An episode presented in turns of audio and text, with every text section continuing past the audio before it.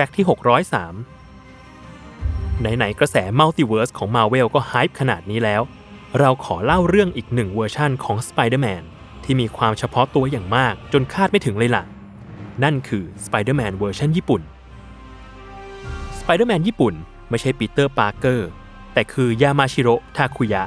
นักซิ่งมอเตอร์ครอสที่บังเอิญเข้าถ้ำไปเจอกับกาเรีย มนุษย์จากดาวแมงมุม ที่หนีจากการตามล่าขององค์กรชั่วร้าย Iron Cross Army มาอยังโลกใบนี้ ก่อนกาเรียจะถ่ายทอดพลังแมงมุมให้ทาคุยะและตายไป ด้วยข้อตกลงระหว่างโตเอะและมาเวล สไปเดอร์แมนญี่ปุ่นมี costume ที่เป็น signature ของไอ้แมงมุม พร้อมเครื่องยิง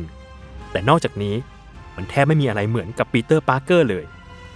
งบประมาณของโชว์ที่ไม่ได้มากทำให้ visual effect ที่ใช้ค่อนข้างจำกัดสไปเดอร์แมนเวอร์ชันนี้แทบไม่ได้โหนใยเลย และมักเดินทางไปไหนมาไหนด้วยรถซะมากกว่า นอกจากนี้ด้วยความที่ต้องการเอาใจผู้ชมที่เป็นเด็กทำให้ทีมผู้สร้าง ต้องการใส่ยานอวกาศและหุ่นยักษ์ลงในเรื่อง แม้ทางทีมงานมาเวลจะตกใจ และรู้สึกว่าคุณภาพซีรีส์ค่อนข้างแย่ แต่สแตนลีย์ผู้ร่วมสร้าง character สไปเดอร์แมนกลับชื่นชม และบอกว่างาน stunt และเอฟเฟกต์ดีมาก และทางทีมงานโตเอะก็น่าจะรู้จักฐานผู้ชมของตนเองเป็นอย่างดี หลังซีรีส์สไปเดอร์แมนญี่ปุ่นปล่อยออกไป กลับกลายเป็นว่าหุ่นยักษ์ลีโอพาดอนและยานอวกาศเดอะมาเวลเลอร์กลายเป็นของเล่นที่ขายดีเป็นเทน้ำเทท่า และจากความสำเร็จของสไปเดอร์แมนญี่ปุ่นนี่เอง ที่ทำให้ซีรีส์ขบวนการ 5 สี